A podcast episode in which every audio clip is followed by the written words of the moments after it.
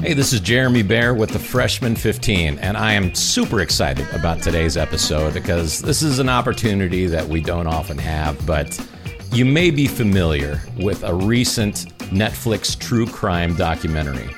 And the name of the documentary is Why Did You Kill Me? And for a period of time, it was actually the top documentary on Netflix. A lot of people saw it. I saw it. A Riverside, California woman, Crystal Theobald, was shot and killed in 2006, a casualty of gang related violence.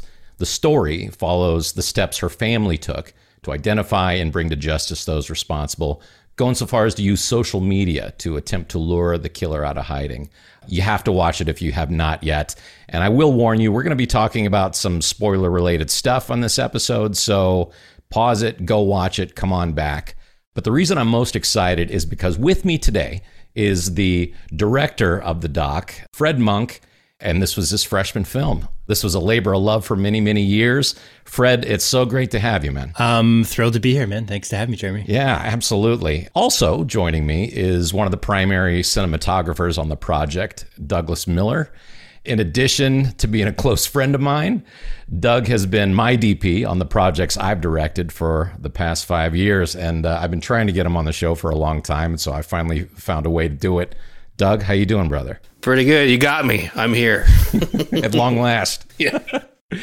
So, uh, man, I got to tell you, I'm so thrilled about the success of this documentary. Why did you kill me? And it's it, it's such an ama- I mean, clearly it's a somber topic, and so you know I'm trying to watch my tone about how I talk about it, but at the same time, such an amazing. Compelling story. So, Fred, I, I mean, I'm, I'm, I'm going to ask, I'm sure the question you get a lot how in the world did this story come to you? Yeah, it's been, this was a very long haul. This film took a long time to make. First heard about the story back in 2011. I was working for Roger and Julie Corman. You know, Roger Corman, for those who don't know, is kind of a B movie impresario, a legend of uh, low budget independent American filmmaking. Right. As they always are, and as they continue to be, they're always in the hunt for stories. And they wanted to do, at that time, they were kind of interested in getting into TV movies at places like Lifetime. And so I spent a lot of my time kind of looking through newspapers, trying to find stories that maybe fit this broadly, maybe in the true crime space, things that maybe had a female protagonist. And we happened to have a, an intern who was from Riverside, California, which is, again, for those who don't know, it's like a city like 60 miles inland of Los Angeles. Her dad had heard about what she was doing, and he just sent in this little newspaper clipping. And he said, "Hey, I think this sounds like it might be interesting, mm. you know, for the folks you're you, for what you were describing that you're working on." And boy, was it ever interesting! It was so. It was 2011. It was uh, a newspaper article that had come out in connection with the sentencing of Julio Heredia, who's kind of one of the main players um, or one of the main characters that we end up following in the film. It was a very short article, but it had this very unusual little section in it, which is unusually for a case of this nature. The mother of the victim, Crystal Theobald, the mother was incredibly involved in the police investigation. She used the social networking site MySpace yeah. to help investigate the crime they included this little quotation, which is now basically the title of the film. They included that they explained a little bit of her involvement on MySpace, and they said that she, her the last thing she said to the person that she had kind of corresponded with most most intimately and intensely was, "Why did you kill me?" Mm. That really struck me as just the strangest and most interesting thing I'd ever heard. And I was like, why did you kill me? And, and it revealed too in this article that this the profile with, with, which she was interacting with this person who she believed was involved in her daughter's death, the profile actually bore her daughter's image. And so was in some way, yeah. you know, oh, immediately oh, was clear as like, as some way that this is some kind of representation of her daughter. And it just really struck me funny. I'm just like, wow, this is incredibly intense. And there, there, it seems like there must be a bigger story here. There, this, it, there's something there's an incredibly rich paradox even in this one little phrase why did you kill me? How can someone who's dead ask a question?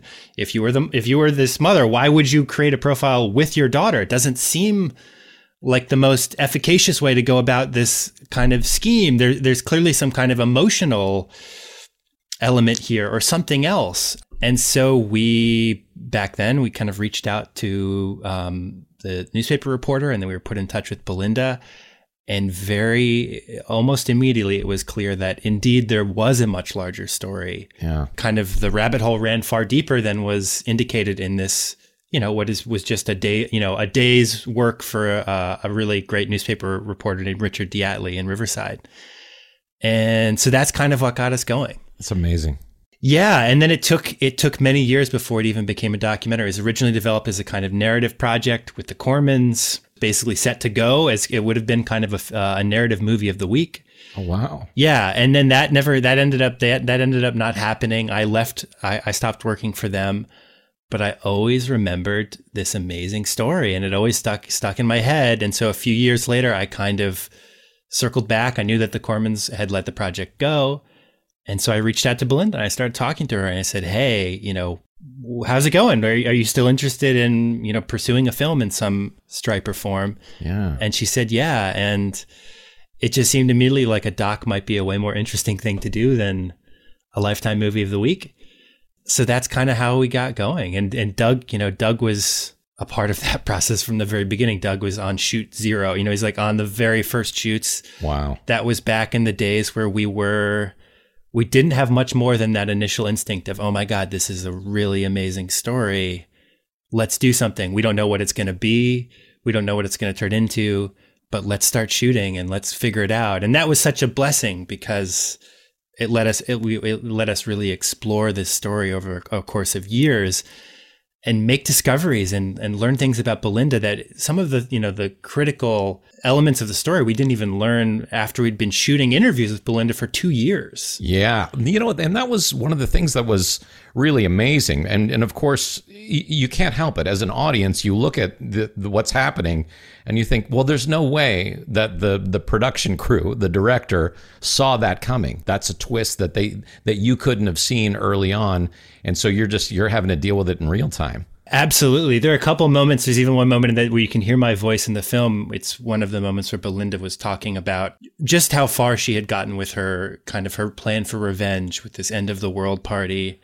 There was a day where she just kind of revealed to me the ex- the extent uh, of her plan, and you can hear my voice, and I'm just like, you know, I I was dumbfounded. I was totally Ooh. dumbfounded, and she knew that I was in the moment. Yeah. Um, because we had talked, you know, we'd been talking for years. I and I had known her for years even before we started shooting. That's it. So, Doug, let me ask you: when when Fred came to you and said, "I've got this thing going on, and it's it has to do with you know there's murder and there's MySpace and all that, and you know uh, when you're having these initial discussions about what it might be or anything, what's what's your reaction? How how did you what what was your sense of the kind of story that you thought you were going to be able to tell? Well, I was interested in just the whole plot and the, the scope of where it happened because I myself lived in Riverside when I first got married. So I was familiar with the area and I thought it would be a fun project.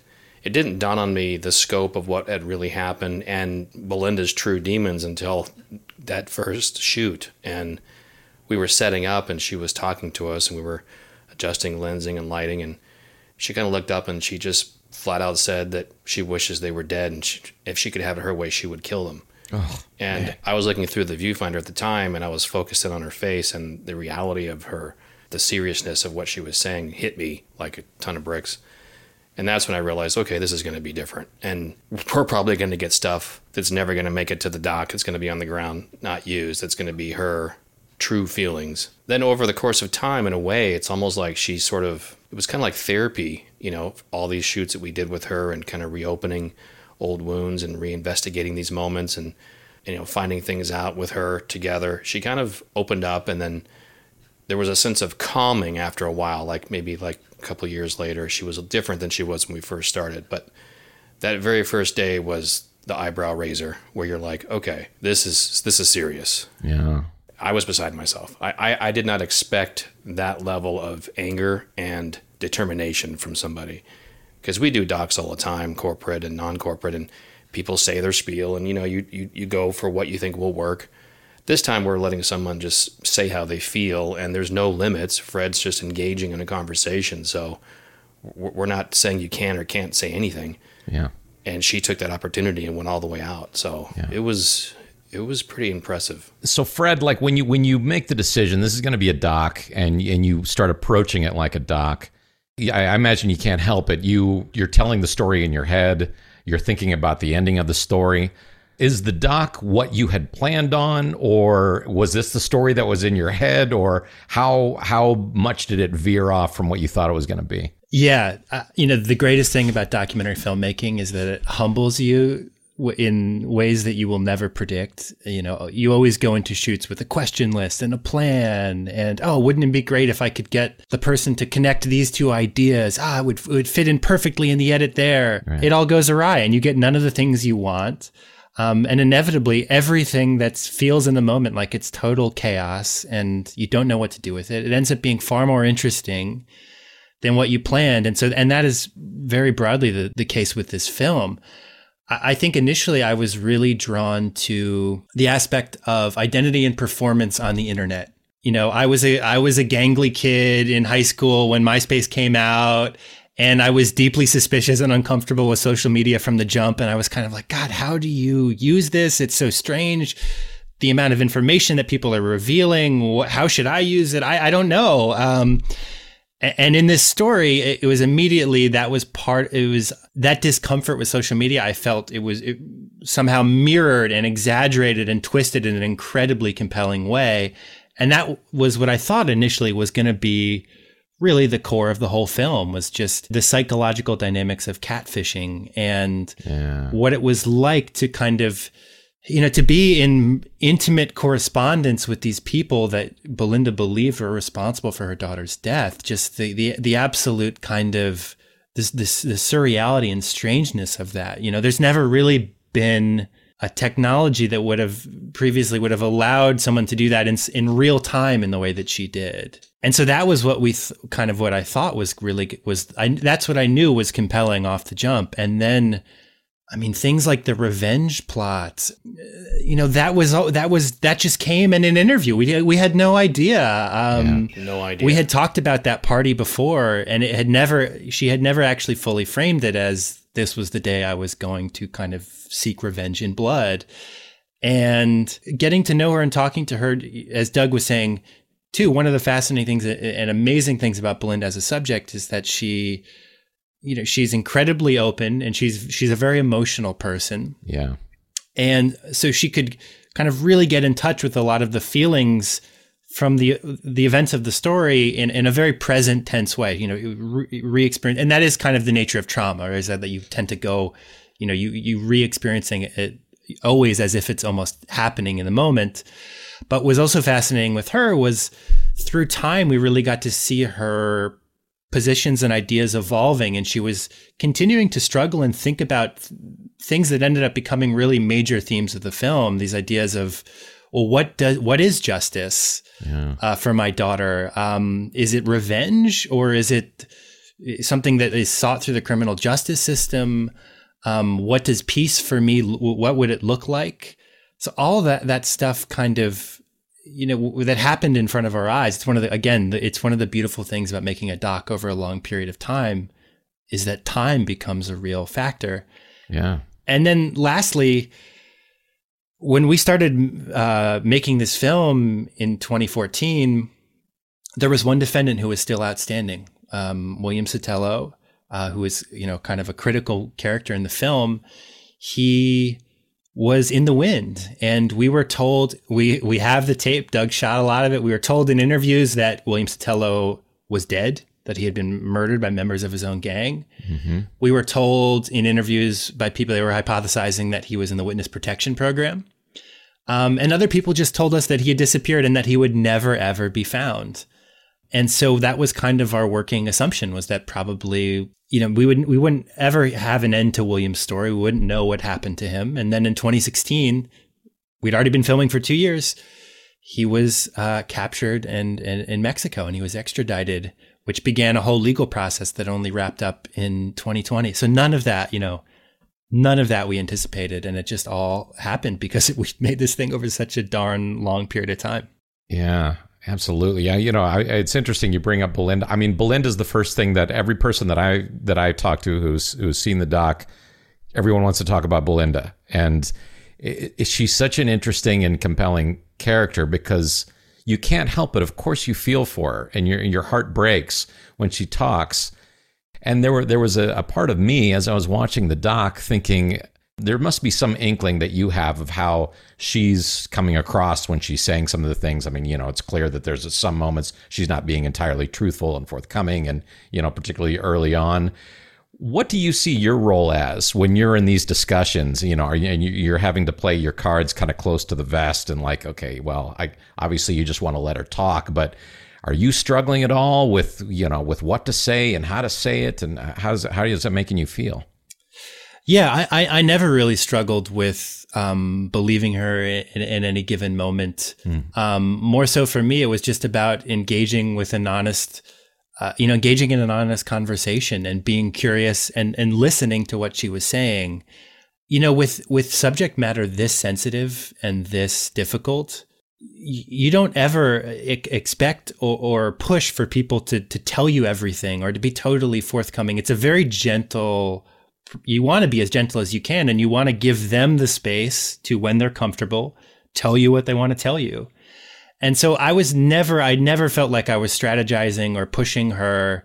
And, and in truth too belinda she was very forthcoming you know there was never there was never a time where we you know was like down to brass tacks and trying to play hardball you know no it was we would have these conversations and she was always very disclosing and very forthcoming. I think it's one of the things that's ultimately quite winning about her is that, you know, in addition to being very emotional and to, in moments kind of being really carry, carried on that emotion to do things or to say things um, that she might not otherwise, she also is very reflective and she can look at herself with a great deal of, of kind of distance and remove and uh, so she she's very self-aware. She knows how people i think perceive her. And you know i think we we all always talked about and we always knew that belinda's a complicated person. She's not simple but that's what really makes her interesting. You know she's yeah. not maybe she's not exactly who you might imagine as the the victim in a true crime story. Right. But that's what's great about her. Yeah. You know, even a lot of true crime stories, it's not it's rare that you even have a female protagonist who's kind of the one who's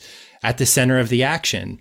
And again, she kind of, you know, subverts one's expectations there too. And again, that's what's really interesting about her, I think, is that she is not she's not a cliche at all. She's, you know, she's kind of a, a, unique, singular person and character. She she was very sweet. She was very motherly. So you'd come in there, she'd ask us if we were hungry. She'd have things mm. ready. Were we thirsty?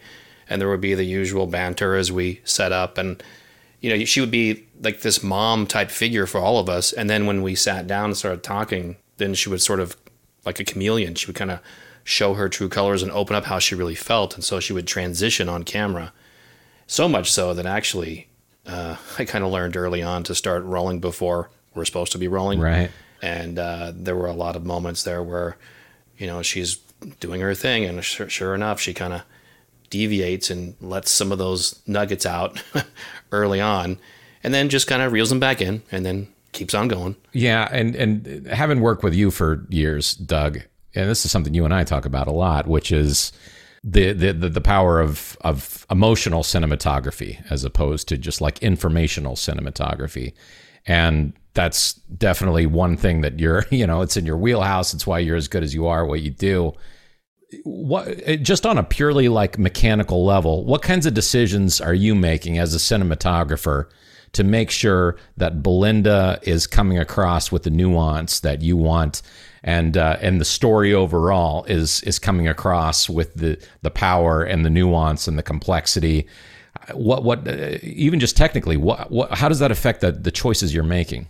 Well, honestly, I try to to draw the line to help her feel like we're almost invisible, and I try to scan her body language. I mean, all these years of doing interviews and docs, you, you get a feel for the human aspect of, of, of how they portray their emotions on their face and when water floods in their eyes or they they they get flush or maybe there's a twitch or two. Everybody kind of has some sort of a visible twitch that they will do when they're nervous, you know. And over time, you kind of start to categorize these in bins that are pretty common. And so typically we're taught, you know, as the emotion grows, you you creep in on the lens and you're trying to get the audience to lean in more to the to the to the screen and You want them to, to hone in on what's about to happen. Are they going to go to the emotional side and cry? Are they going to burst? Um, so you know that going into it, but there's these other subtle moments that happen too where they're self realizing what they're saying in that moment. Like they're saying something that maybe it's the first time they've actually verbalized it. And the reaction to hearing themselves say that on their face, you can see it building. And so I try to find those moments so that maybe there's a question that there's a couple seconds before they're answering and it's that dead space between the the answer and the question that you see the change in their face that makes that dramatic moment. Yeah. And those are the things I try to look for to help it, you know, help the story Yeah. go even further. Yeah, you know, I and, and people uh, not to brag on you too much, but you know, I there's there's certain things that like a great DP is going to do that I know that you do, and that sort of shallow depth, for example, that brings you into this intimacy with the people that you're talking with, and and you're the kind of cinematographer that's actually going to ride that focus, even as the person is making subtle moves, so that you can keep that intimacy there, keeping that focus depth, you know, right there on the eyeball, as opposed to like the tip of the nose or something. And it grabs you and it does the thing that it's that it's going to do and it's just it's a it's a level of craft that people don't think about but they feel it Well, you both you both can you both know this. I'm always looking for the maximum space to be able to blur the best and for me it's about creating that bokeh effect, those pretty orbs and making it feel larger than life and more cinematic. And, and there were many times where we went to these different homes and I'm trying to find the best, you know, corner to to to shiv us all into so we can get that long, you know, depth to be able to create that look and there were there were a lot of moments where like how long do I have to to make this look good, you know, and, you have to compromise in between like the time to get going and the time to set it up. So, and not to mention this particular doc, there we were going through the, the the spectrum of the transition from HD to 4K. So, those early days were like the DSLR days and the you know the the old school cameras, and then we migrated into 4K as we got closer to the latter years, and Netflix took over. So, you have more you know functions in these newer cameras to help you make that look more cinematic than you did in the beginning. So really it's all about your eye and how far back you can get. And I know I probably was a pain in the butt to both of you many times, so apologies for before. No, and and just to add on to what Doug's saying too, I think he's, he's alluded to it. One of the keys and one of the real constraints that you deal we dealt with with this project was we had all sorts of limitations. We had limitations of budget. We had limitations of time. You know, initially Doug didn't get a paycheck for many many years on this project. Uh, none of us did, and so that meant sometimes we'd have to we would stack and we would you know we'd shoot maybe one day every four months or something like that when we when all of our schedules aligned and that meant that sometimes we'd have to stack four interviews one on top of the other people are can be a little bit skittish about showing up or they don't want to sit for very long and so there's a whole element of just right the practicality that Doug's saying of like oftentimes we had to shoot fast. You know one of my favorite interviews for example is that Doug shot is uh, Robbie you know one of Belinda's eldest son. He, um, he's sitting in a car. He you know he's talking about events that took place while he was also in a car but that was that wasn't really necessarily fully planned. We had talked we had talked about that day that he happened to be at a court hearing that day for his you know for for his sister's case and we knew it, we might have 15 minutes with him Yeah.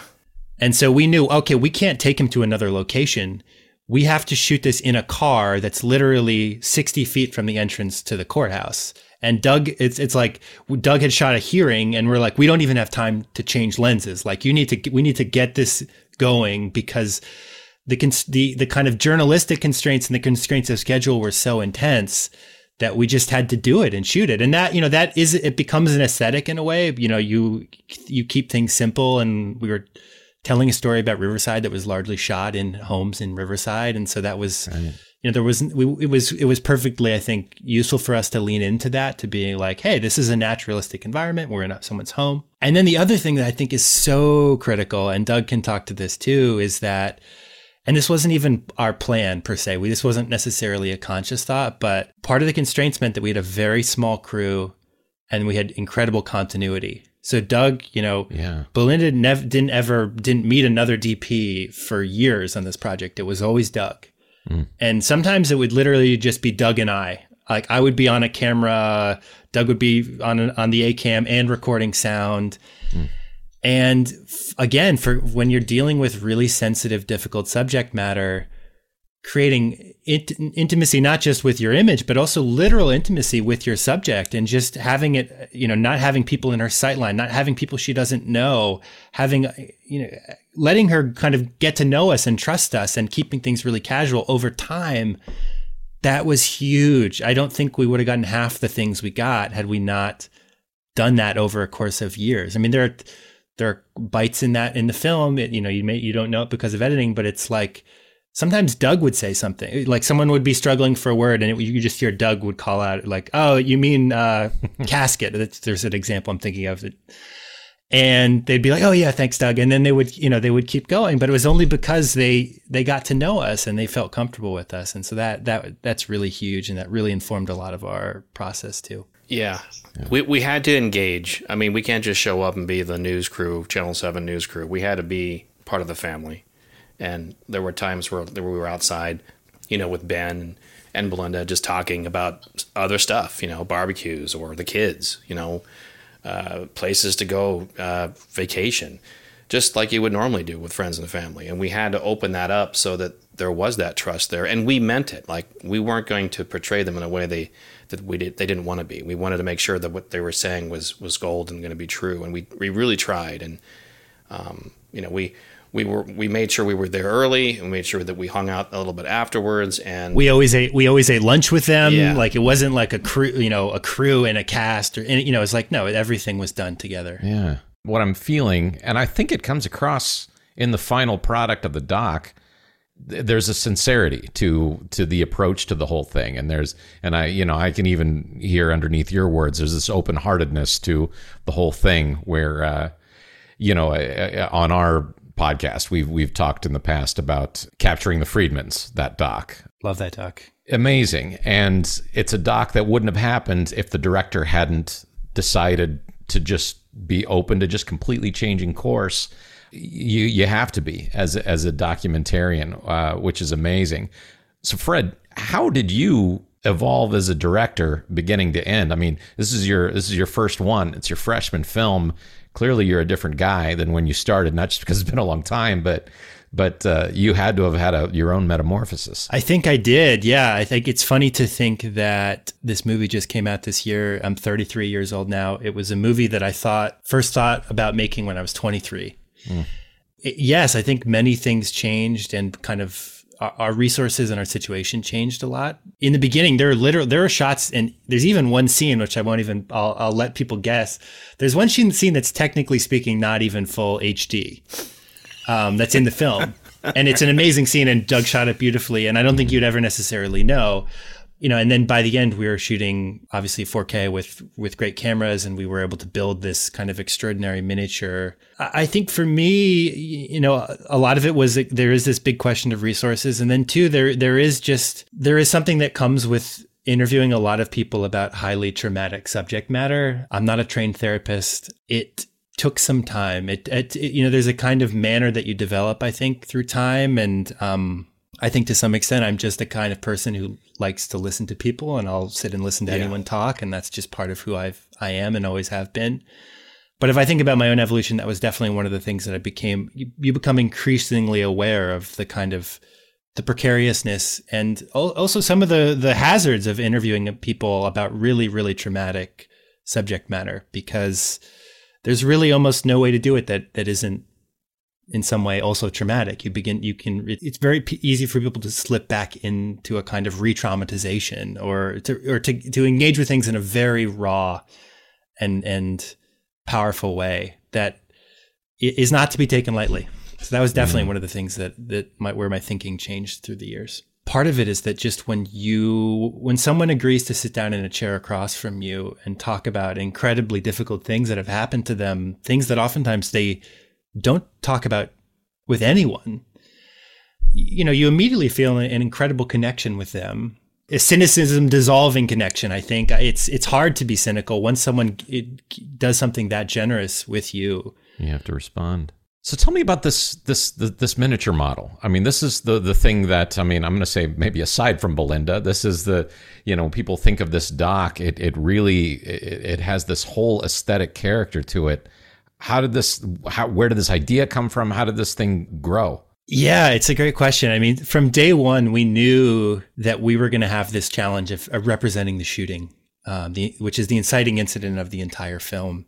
And it, we knew that it was really complicated spatially. One of the first days of shooting we did, and that Doug did, we went back to the street and we walked the street with Belinda and we had her kind of pointing things out and telling us, oh, this car was here, it moved here and uh, that scene was actually amazing and it was really great. And uh, we cut versions of it. We cut versions of it with the model ultimately. But it was clear that we needed something extra. You know, you couldn't just rely on people talking. I personally find recreations in docs to be a little.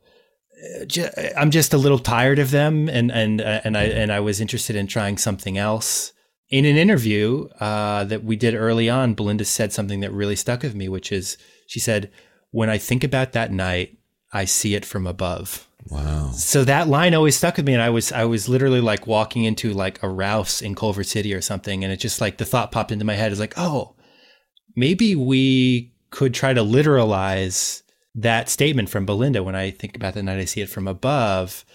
And that kind of led to this idea of building uh, a miniature, which was one of the most fun um, parts of the entire project. And it, you know, further, it had, there were a lot of resonances immediately too that were that made it seem like it would work. I mean, it, part of it is it's a it was a way to represent subjective memory. So it's like, yeah. you know, this is Belinda. She is moving the pieces around. It is her version of what happened. Right. We actually had plans and we shot other people doing what she does in the film because oh. we almost had this kind of ra- idea to do a Rashomon like thing where we had we would have different right. takes on on exactly what had happened. But nevertheless, that was really appealing. This idea that you could create a space that felt a little less literal, that felt something more like somewhere between a memory and a nightmare yeah. Um, which is, of course, another word that she would often use to describe that night. And then lastly, too, once we kind of had understood just how far Belinda's ideas of revenge had gone, you know, it just made sense. There's some, there's some, there's a, there's a theory of revenge, which is basically that it is revenge is a restaging, restaging of the wrong or the inciting trauma that was um, visited upon you. And so, and in, in some ways, Belinda was this figure who was manipulating the pieces on the board, and she was taking the pieces and she was re restaging what happened on the night of her daughter's death. Except she was going to re- reform the event so that she had control, wow. and she was going to revert, you know, reverse the outcome um, and kind of rewrite history in her own way. Yeah. And so that was always like part of the appeal of the miniature. It's like, well, that kind of it all kind of all lines up. And I just, you know, I love miniatures, and so yeah. Uh, that was one of the lucky things that we were able to do with Netflix's support. So so amazing. Uh, I, it just I, I, the feeling that I got, and again, I don't want to overread, but just I, I got the feeling that when you're the victim of something this horrible, you will you I, I would imagine that you feel like the universe is toying with you in a way or you're you're being you're at the mercy of these forces that are so completely out of your control and to have that sort of swapped and reverse and to have Belinda be the character in that scene I mean for me that was that was kind of the genius stroke of it wasn't just the miniature itself but the fact that Belinda's looming over the whole thing that that it just seemed like the that that was the chef's kiss of the of the whole thing for me Oh, thank you. Yeah. No, you're so right. That idea of powerlessness versus control, it's a huge theme in the film and and really it's when when Belinda and Jamie kind of get on MySpace, it's it's this surge of power and in a sea of powerlessness that they've kind of felt, you know, it, it is a hook into some version of ultimately getting control. And so, yeah, you're totally right. Yeah. Yeah. And it's amazing too. I mean, beginning this whole thing in you said 2011, right? Over the course of the last 10 years, even the the level of consciousness for documentaries has completely evolved. So I that's it, it was it it just seemed like it had to be this kind of confluence of of events. You know, you mentioned uh, the court case sort of reaching its climax last year in 2020 and all this. It just it was kind of this perfect storm of a lot of things coming together. I would have to think we got pretty darn lucky. I think, yeah, I think you have to get lucky for a what was for most of its existence a no budget film to end its kind of to end its life as a Netflix original. It was we were incredibly lucky when we started filming, I don't think the phrase Netflix original even No. was existed, right? It was like maybe House of Right. Cards had come out, but like the idea that documentaries would Yeah. be Netflix original, you know, this didn't this Yeah. you know, none of that was the case. And the kind of cottage industry that is true crime did not exist in the same way that it does today. Um, and all those things were kind of critical ultimately, I think, in us getting the support and, you know, getting the funding um, in the end. So yeah, we got we got pretty darn lucky. It's a, it's just a, it's amazing, and, and you know, and what a time we live in. What my wife tells people she's a murderino, which I don't think was a thing, you know, five years ago. But this is, it's, it's a thing that's in the consciousness. Like people want to, people want to know about these stories, and they want to, they want to dig into, and you know, yeah, maybe some of it is a little bit, I don't know, a, a little over grand or something, but, but there's a heart beating underneath these stories that I mean, just amazing that you're able to tell the kind of story you were able to tell. Let me ask you this, and this is something I'm always curious about with documentaries, and I'm thrilled that I'm I'm actually able to ask you this question. What's a storyline that you had to cut out of the film that you wanted to be in there that you, you you just you just couldn't make it work for whatever reason? It's a great question. There are many, many storylines and scenes that we that did not make the final cut. You know, amongst other things, we had probably upwards of sixty hours of um, recordings from the Riverside Police Department, spanning the whole course of this investigation. Some of those scenes were just incredibly moving. There's, you know, documentary. You know, and even with, and with someone really skilled like Doug, things can feel very, very real but ultimately nothing feels quite as real as uh, you know an unfolding police interview uh, you know and, and some of those moments were incredibly moving and we had scenes you know there were scenes where there um, Julio's brother Joey was being interrogated and the detectives were pitting the brothers against trying to kind of pit the brothers against each other you know that was incredibly moving um, and unforgettable there were just times during inter- some of these audio interviews where some of uh, one of the Lemus brothers kind of broke down just recalling Crystal's face and what he he wasn't sure if it was what he remembered from the night of the shooting, or if it was kind of um, so, a kind of nightmarish projection of his own imagination. Yeah. So that comes to mind. Yeah, uh, there was a point where we, um, and I think Doug saw this cut, where the character of Manuel Lemus was actually we started the film with him and he was kind of he was a character that was kind of much more present through the from the beginning of the film that's definitely one thing that I think about a lot. Um, Manuel was, you know, is one of our. He's a very, very unique character, very eloquent, and there was a, there was a version of this film that started with a kind of an almost philosophical monologue from him about how he viewed these events and how um, he had grown up in a kind of in a very religious family, and he had uh, instinctively pushed pushed against um, some of that religiosity, some of the kind of the, the pressure to be a quote unquote good boy. And he had this very haunting monologue about how he thought that some of his, some of the bad things that he had done in his life were a way of kind of testing God and that the events of the story were in some ways God answering back. Um, Mhm. so that's one scene that definitely comes to mind, but there, there are so, so, so many. Um, we shot, we shot a ton, a ton of stuff that, um, didn't make the final cut. Yeah. Question for both of you, actually. I mean, you're you're dealing with some some real characters here, and you've got some people in front of the camera that are, you know, were there moments that you were sort of looking around and looking over your shoulder and thinking, "Is this cool? I mean, am I am I in like dangerous waters here?" Yeah, it's a great question. And Doug can talk to this too, because I think even just sometimes in the, the, in some ways, getting the B roll was oftentimes the was some of the more tricky stuff that we ended up doing because you you you parachute into someone's neighborhood with a camera, you hop out of a car with a camera, you get, grab a shot, and it's that can be very uh, jarring for people, and I think they're understand you understandably arouse their curiosity.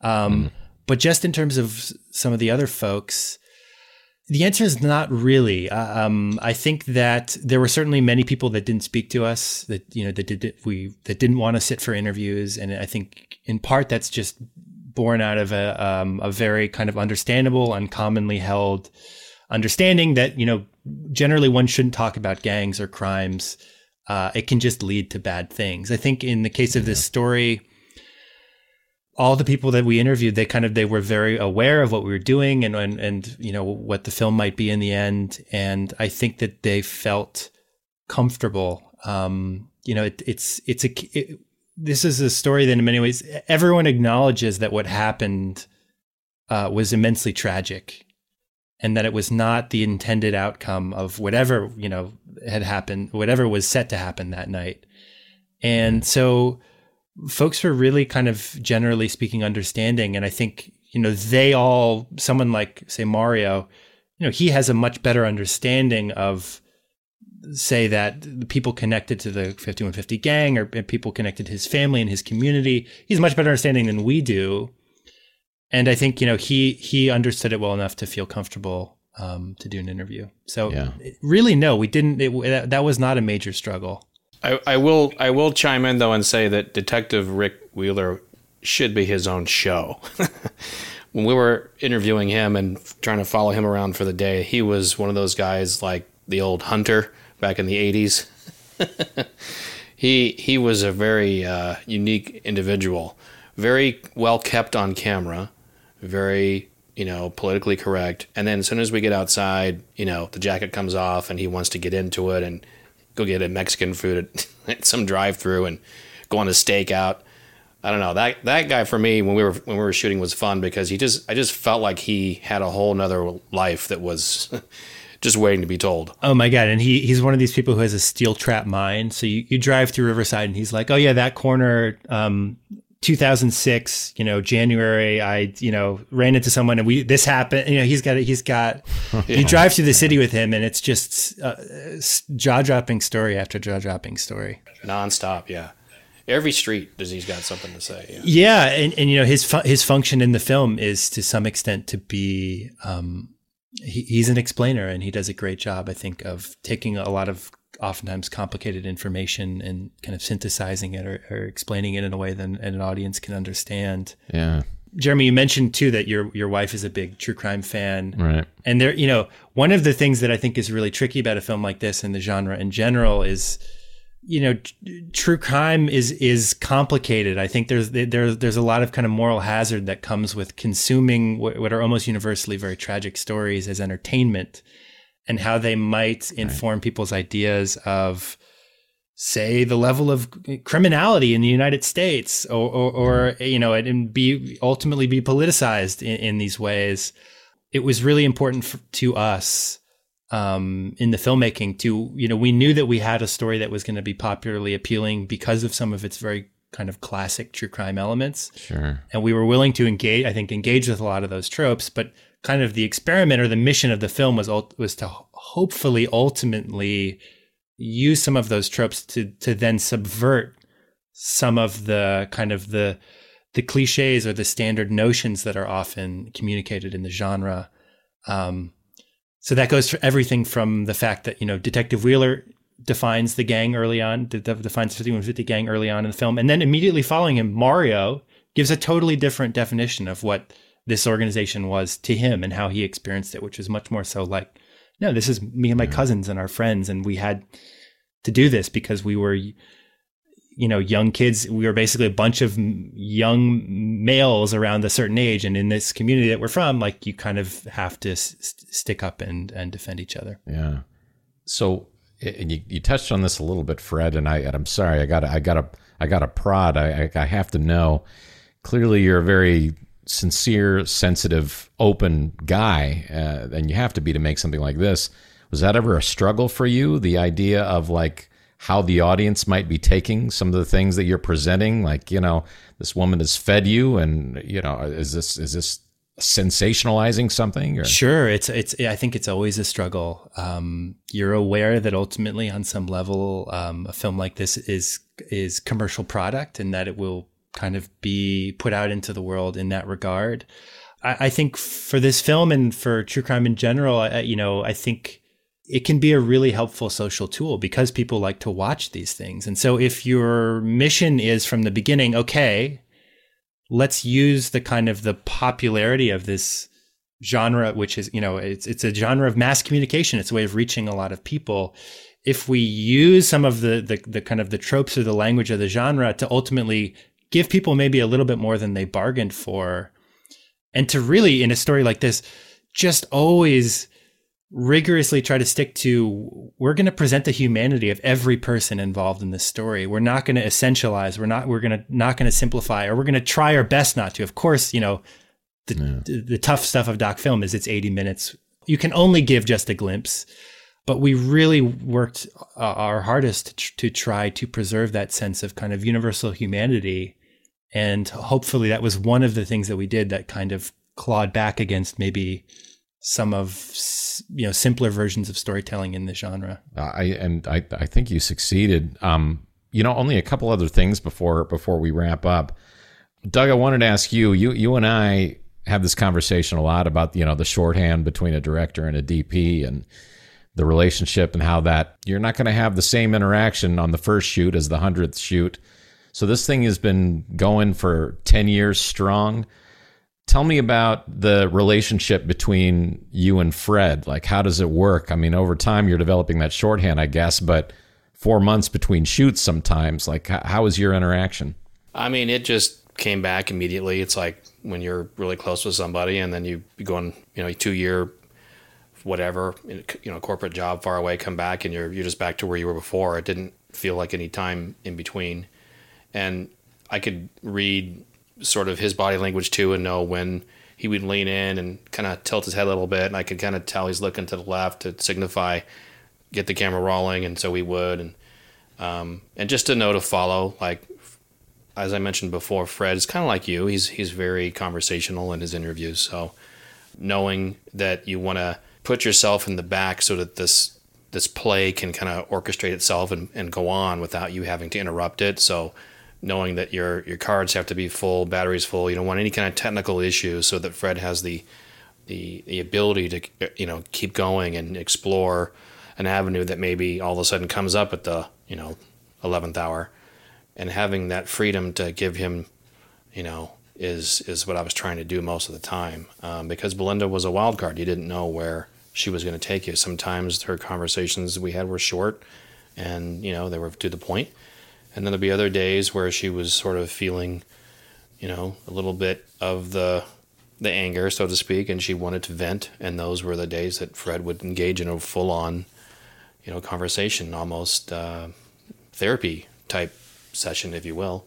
Uh, and I think it helped, honestly. You, know, you could tell by the towards the end there, she was definitely changing. She was, you know, she looked better. Um, she was more expressive. She was she had more happier moments, you know, less of the colder moments. So just being able to follow and let him take the lead, I think, is what I learned because that way the gold comes out. You know, you're not having to force it. Yeah. Yeah. We definitely always just tried to keep it as seamless as possible. And, you know, Doug needs to change the battery. He's whispering in my ear, and then he's cha- and I'm I'll just start talking to Belinda. You know, I'm not I'm not gonna. We, sometimes we wouldn't even say cut. We're just keep it going, keep it going.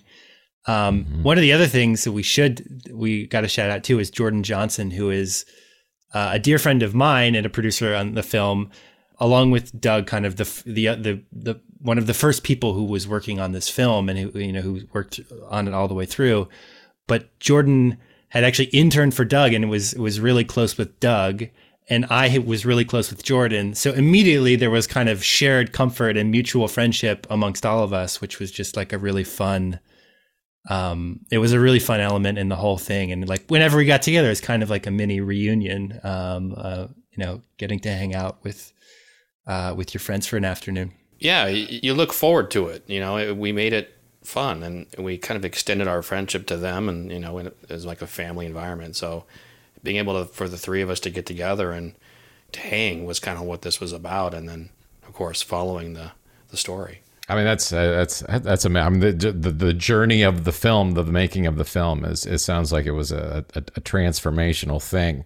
So I have to do it. I've got to ask. I know it's the least favorite question, but what now? What's next? What do you got? What have you got going on? I mean, clearly a successful doc under your belt.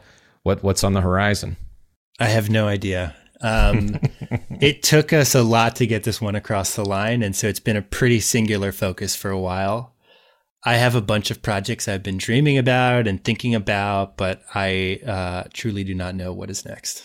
Taking a little time. I mean, I'm I'm I'm guessing there. You know, with a successful doc, I'm I'm guessing if it hasn't already happened, there's soon to be an offer or two on the table. But I can tell you, I'm excited to see the next thing you do, Fred, because this was an amazing piece of artwork.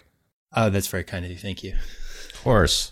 And Doug, uh, I, I, I know you're making some uh, short docs and commercials with me, but uh, anything else you want to reveal to the uh, the listenership? Uh, just keeping it going. I mean, this is an art form. I, this is how I express myself, like a painter or Yeah. an illustrator. So the more we can film, the more happier I am. Yeah.